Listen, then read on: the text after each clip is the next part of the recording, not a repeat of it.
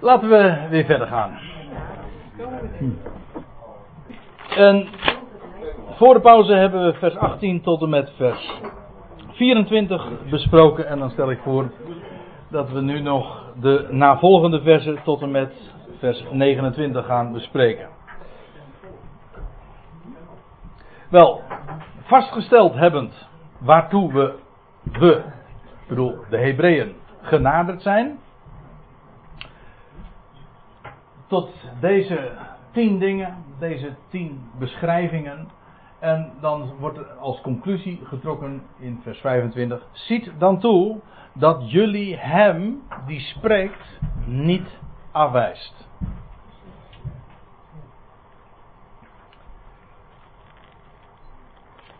Met zo'n krachtig, duidelijk, geweldig woord. Want, ja, ik heb het nog even benadrukt. Die gij, die jullie, dat zijn dus Hebreeën. Houd dat even vast. Want als genen, dat wil zeggen als zij, niet ontkwamen, niet ontkomen zijn, en diegenen dat, zijn de, dat is het Israël onder het oude verbond. Want daarover, dat contrast werd in de voorgaande versen neer, neergezet. Want als genen niet ontkomen zijn, toen zij hem afwezen, die zijn godspraak op aarde deed horen, dat wil zeggen daar bij de berg Sinaï, als introductie het begin van het oude verbond, hoeveel te minder wij, Hebreeën, als wij ons afwenden van hem die uit de hemelen spreekt. De logica is een heel simpele. Als zo'n woord hier op aarde van het oude verbond.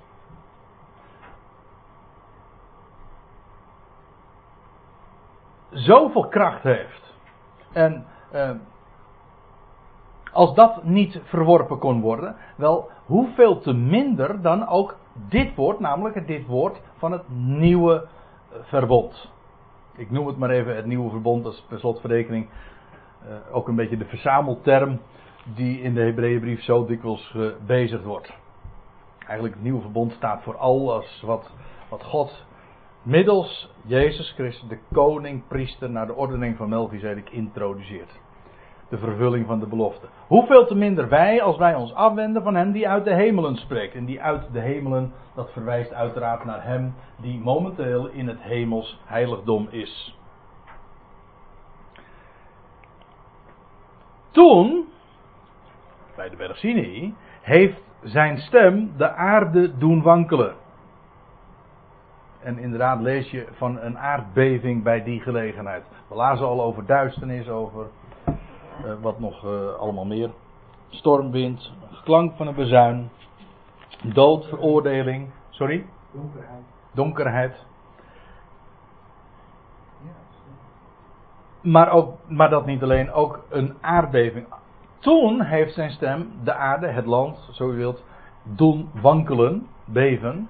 Doch Thans, nu, heeft hij een belofte gegeven, zeggende dat thans, dat betekent niet nu, want hij nou gaat de schrijver refereren aan een woord, dat, een citaat uit het boek Haggai.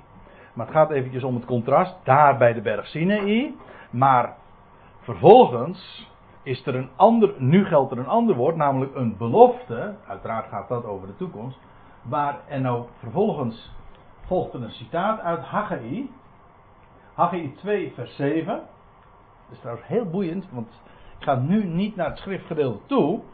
Maar kijk even, dat demonstreert weer schitterend hoe nauwgezet de schrijver ook citeert. We hebben daar al tig voorbeelden van in de afgelopen avonden gezien. Dat als de schrijver een citaat geeft uit het Oude Testament, dan is dat daar niet zomaar uitgeplukt, maar dan blijkt dat ook helemaal te passen in het hele verband. En dat zie je dus hier ook. Want inderdaad, in Haggai 2 vers 6 was er sprake van de uittocht uit Egypte. Oftewel, toen Israël naar de berg Sinaï ging. Nou, nu volgt dus een citaat. Hier zou je dus de aanhalingstekens moeten openen.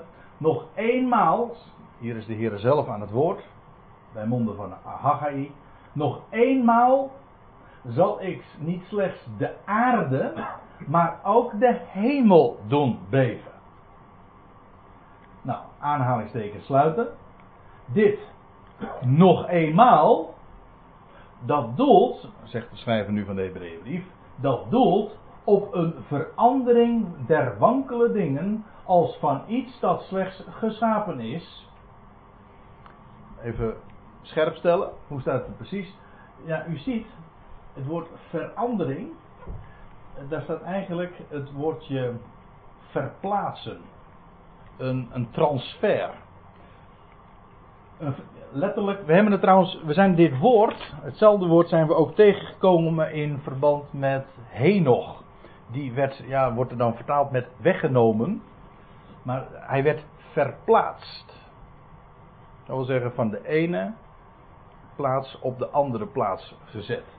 Wel, een verplaatsing, ook in de zin van een vervanging, iets komt in de plaats van. Een verplaatsing, een vervanging van wankele dingen als van iets dat slechts geschapen is. Het gaat hier over de oude schepping, maar deze oude schepping gaat plaatsmaken voor een nieuwe schepping. Deze eerste schepping is geen blijvertje. Ik zou zeggen, prijs God. Dit is allemaal introductie, maar ach, als ik het zo zeg, dan moet ik weer aan een eerder woord denken aan de eh, in de Hebreeënbrief. En het principe hebben we al zo vaak, met name in de Hebreeënbrief, geïllustreerd gezien. Daar staat dat, dat woord uit de, uit de psalmen. God neemt de eerste weg om het tweede te stellen. En of het nou gaat over een verbond, het oude verbond, dat plaats moet maken voor een nieuw verbond, of over het priesterschap van Levi, dat plaats moet maken voor het priesterschap van Melchizedek, of het koningschap van de een die plaats moet maken voor het andere konings, voor een nieuw blijvend koningschap. Altijd is het eerste, niet de oude offers van het oude verbond, maar het blijvende, het eenmalige offer. Ziet u? altijd dat eerste, dat is slechts tijdelijk, maar het gaat om het tweede. Het is niet, en uiteindelijk geldt dat ook voor het hele grote plaatje. Het is niet de eerste schepping, maar het is een nieuwe, de tweede. Dat is definitief. Niet de eerste Adam, maar de tweede Adam. En dat is daarom ook de laatste Adam. Altijd weer. Nou, je zou voor de aardigheid eens een keertje een lijstje moeten maken van allemaal eersten die slechts tijdelijk zijn en die plaats moeten maken voor de tweede, dat wil zeggen de laatste, oftewel de definitieve. En dat is hier ook zo. Hier gaat het ook over hemel en aarde. Wel, toen bij de berg Sinai wankelde de aarde, beefde de aarde. Maar, zegt Haggai, en de schrijver van de Hebreeënbrief citeert Haggai, er komt een moment dat God nog één keer, maar dan niet alleen maar een stukje aarde, maar hemel en aarde niet slechts doet beven, maar gaat verplaatsen of uh, vervangen. Ja. Wankele dingen. Wankele dingen, dat zijn dingen die dus uh, ook al niet uh, blijven staan. En ook niet blijven bestaan. Oftewel, vergankelijk zijn. Wankele dingen zijn vergankelijke dingen. Op dat blijven, als God dat gaat doen.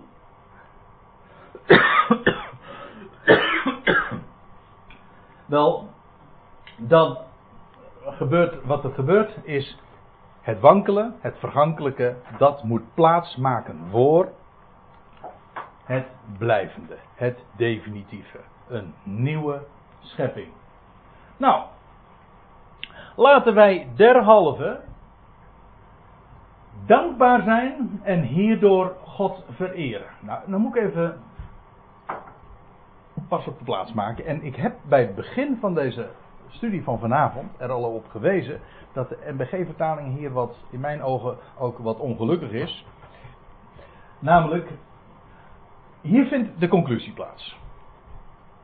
De berg Sinai, jawel, God sprak daar toen vanaf de aarde, maar God, Maar hoe belangwekkend is het woord dat vanuit de hemel klinkt? Een hemelswoord. Dat over blijvende dingen gaat. Nou, nu volgt de, de conclusie. Laten wij der, derhalve dankbaar zijn, maar letterlijk staat er genade mogen hebben. Of als u een statenvertaling hebt, dan staat er laat ons vasthouden aan de genade. Laat ons die genade hebben en houden. Dat wil zeggen vasthouden. Staat, uh, zou iemand even de statenvertaling kunnen voorlezen? Of de herziene eventueel? Uh, daarom alzo, wij het onbewegelijk koninkrijk ontvangen, laat ons de genade vasthouden. Ja, laat ons de genade vasthouden. Dat is het. En de MBG-vertaling geeft dat weer met dankbaar zijn. Maar ja, ik weet, het woord dankbaar en genade heeft alles met elkaar te maken. Want als je iets krijgt om niet, wat doe je dan? Ben je dankbaar. Maar het verschil is, bij genade denk ik aan God. God geeft genade. Bij dankbaarheid denk ik aan de mens. De mens is dankbaar. Het, ja, dat is het verschil. Maar het gaat over genade mogen hebben. En die genade, hier wordt exact hetzelfde woord gebruikt als, in hoofd, als uh, eerder in ditzelfde hoofdstuk, in vers 15 dat er gesproken wordt over laten we niet verachteren in de genade Gods. En een paar versen later, nu inmiddels in vers 28, komt de schrijver daar weer op terug. Dat wil zeggen, laten we daar dat vasthouden. Laten we dat hebben en houden en daarbij blijven. Het is trouwens ook het enige wat blijft. De werken van de mens, die doet God zo weg. Stelt ook niks voor. Hoe zegt Jezaja het? Zelfs het uh, zelfs onze vertreffelijke werken zijn een wegwerpelijk kleed. Zo, zo was het. Onze gerechtigheden zijn een wegwerpelijk kleed. Zo was die, ja. Kijk naar u, ik wist dat u hem uh, uit uw hoofd kende. Ja, onze, onze gerechtigheden zijn een wegwerpelijk kleed voor hem. Wij pronken er misschien mee, maar voor God stelt het helemaal niks voor. Die kijkt er ook doorheen. Maar dat zijn de werken van de mens. Zelfs de beste. Onze gerechtigheden. Ja. Maar daarom zijn we zo verschrikkelijk dankbaar, want ik wil dat woord helemaal niet wegdoen. Maar het gaat erom, het gaat over die genade Gods. We zijn zo dankbaar voor die genade Gods. Laten we dat hebben, houden. En dat is wat tegen die Hebreeën gezegd wordt. Jullie zijn genaderd tot die berg Sion, die model staat voor de genade Gods en alles wat dat inhoudt en met zich meebrengt. Leven, rechtvaardiging, een hemelse, een hemels erfdeel, eerstgeboorterecht, een nieuwe schepping, hemel en aarde zullen daarin delen, een universele bijeenroeping. Ja, en met in het achterhoofd van wat Paulus daar allemaal nog over heeft te vertellen, kan ik niet nalaten. Ja, dat is zo schitterend. Maar kijk, dat is wat aan die Hebreeën gezegd wordt. Tegen die Hebreeën gezegd. Laten we derhalve genade mogen hebben en hierdoor, dat is ook mooi. En hierdoor God vereren. Hoe? Hoe vereert een mens God? Door die genade. De genade Gods. En nou kom ik ook weer terug op waar we het al eerder over hadden. Namelijk over die heiliging. Hij is het die heilig. Wij jagen naar de wijze hoe Hij ons heiligt, namelijk wanneer wij staan in de genade Gods. Standvastig, onwankelbaar in het werk van Hem. Opdat wij vervolgens overvloedig worden in het werk ja, van de Heer. Maar dat is dus het werk dat Hij overvloedig in en door ons kan doen. Hoe? Doordat wij jakkeren en jagen? Nee, doordat wij standvastig, onwankelbaar zijn. Dat, wordt, dat zegt Paulus tegen de Corinthiërs. En hier wordt het door de schrijver, wellicht dezelfde Paulus, tegen de Hebreeën gezegd. Te staan en te houden, te blijven bij de genade Gods. En daardoor wordt God vereerd. Ik moet aan, aan, aan even, even een zijpaadje, maar ik moet eh, aan Abraham denken. Paul, die Paulus in Romeinen 4 ter sprake brengt. Dat hij zegt uh, van Abraham aan de belofte Gods heeft het niet getwijfeld door ongeloof. En er staat er.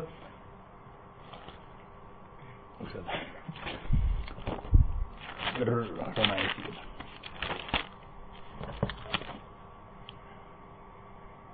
Doch hij werd versterkt.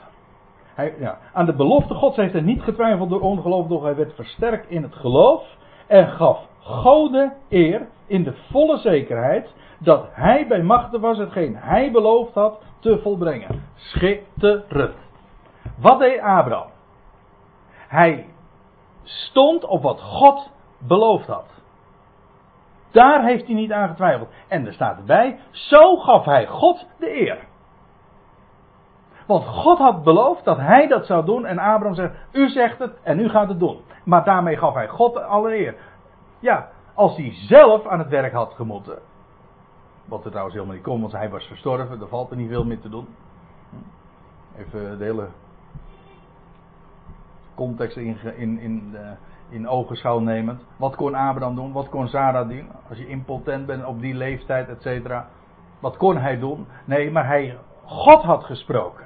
En daarop stond hij en zo gaf hij God de eer. De grootste eer die je God kunt bewijzen is gewoon te staan is op, op wat hij belooft. En dat wordt hier prachtig ook door de schrijver van de Hebreeënbrief naar voren gebracht. De genade van God, waardoor wij God vereren.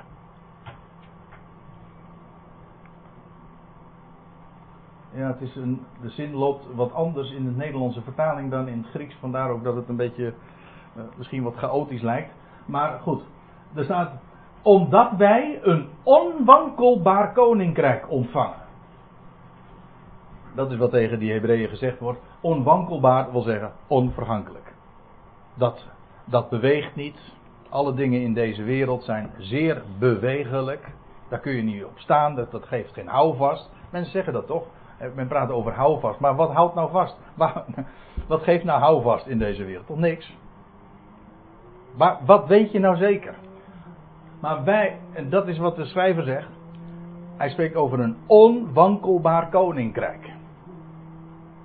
Dat koninkrijk dat gaat nooit teniet.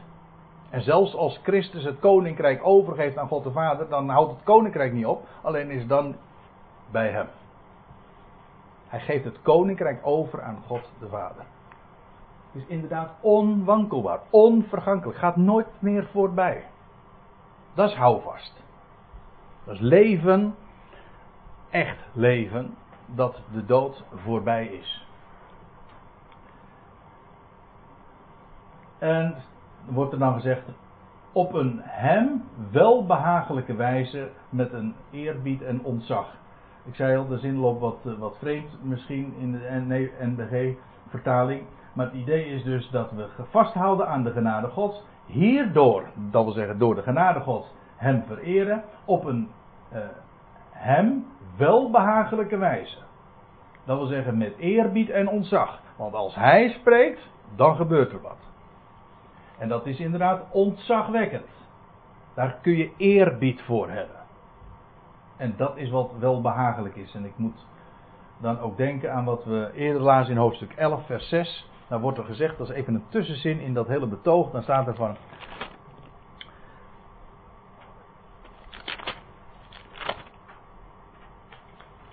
Zonder geloof is het onmogelijk hem welgevallig te zijn. Hetzelfde woord.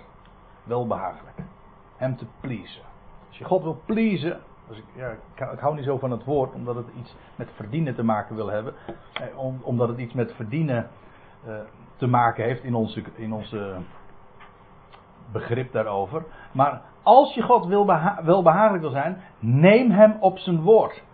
Geloof. Zonder geloof, en geloof wil gewoon zeggen, je accepteert wat hij spreekt.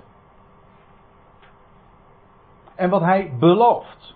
Dan staat er nog bij, zonder geloof is het onmogelijk hem welgevallig te zijn, want wie tot God, de God komt, gelooft dat hij bestaat, dat wil zeggen hij is, en een beloner is van wie hem ernstig zoeken. Een beloner is. Hij geeft. Dat is wat geloof is. Geloof, daar kom je nooit beschaamd mee uit. Nou ja, dat is die welbehagelijke wijze. Eerbied en ontzag. Want staat er dan, en dat is het laatste vers van Hebreeën 12. Onze God is een verterend vuur. Dat klinkt erg ontzagwekkend en dat is ook ontzagwekkend. En het klinkt ook angstaanjagend. Maar het idee is, en houd de draad vast, dit is dus geschreven aan die Hebreeën. En wat was de context? Binnen zeer korte tijd, korte, korte tijd, zegt Hebreeën 10 vers, weet ik niet. En hij, die, en hij zal komen en dan in oordeel, God zal zijn volk oordelen. En waar gaat het dan over? Wat zagen we in hoofdstuk 10, vers 27? Een vreselijk uitzicht op oordeel en de felheid van een vuur. Wat ging er gebeuren? Ergens in de 60er jaren van, van, de, van onze jaartelling, van de eerste eeuw, werden deze Hebreeën aangeschreven.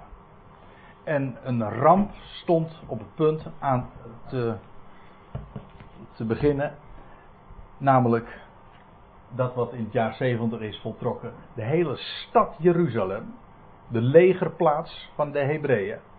En de hele tempel is in vlammen opgegaan. Die felheid van vuur en dat verterend vuur is maar geen metafoor. Het is zelfs heel letterlijk vervuld.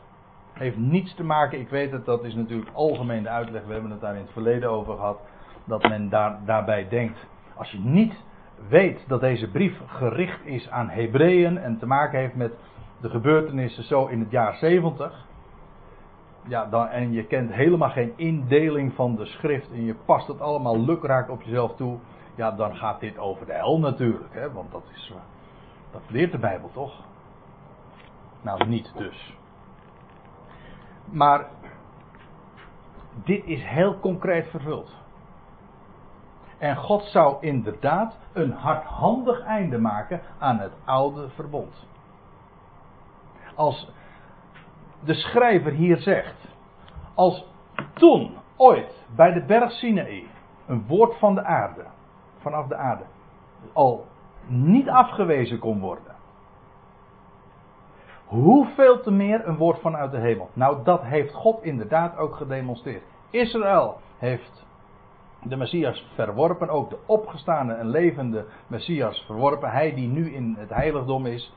En het woord van genade verworpen.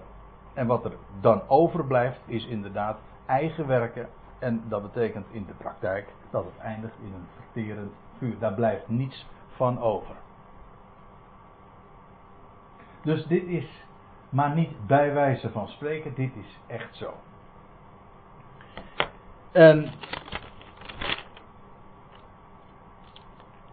als de. Ja, dit is het einde van hoofdstuk 12. En. Ja, ik aarzel nou om, uh, om, uh, om een punt te zetten, want eigenlijk is dit helemaal niet zo'n zo'n mooie. Een, een, mooie zinsnede om, om af te sluiten. De schrijver sluit die per slotverrekening ook niet af, want die gaat gewoon verder in hoofdstuk, hoofdstuk 13. Maar het punt is natuurlijk dat woord van genade. Daar gaat het om.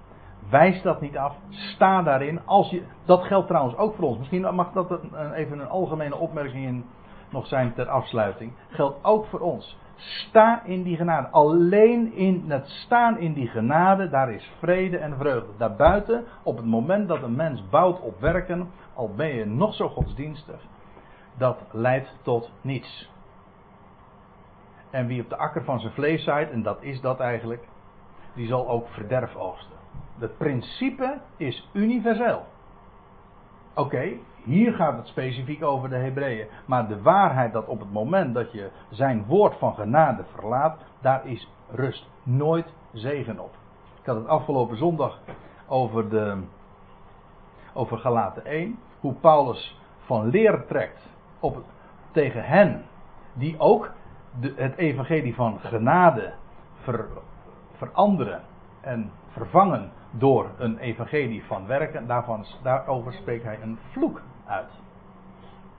Daar is geen, totaal geen zegen aan verbonden. Vandaar ook dat het zo belangrijk is om daar, en, maar ook daar alleen in te staan. Zullen we daarbij laten voor vanavond? En voor de maand juli en augustus.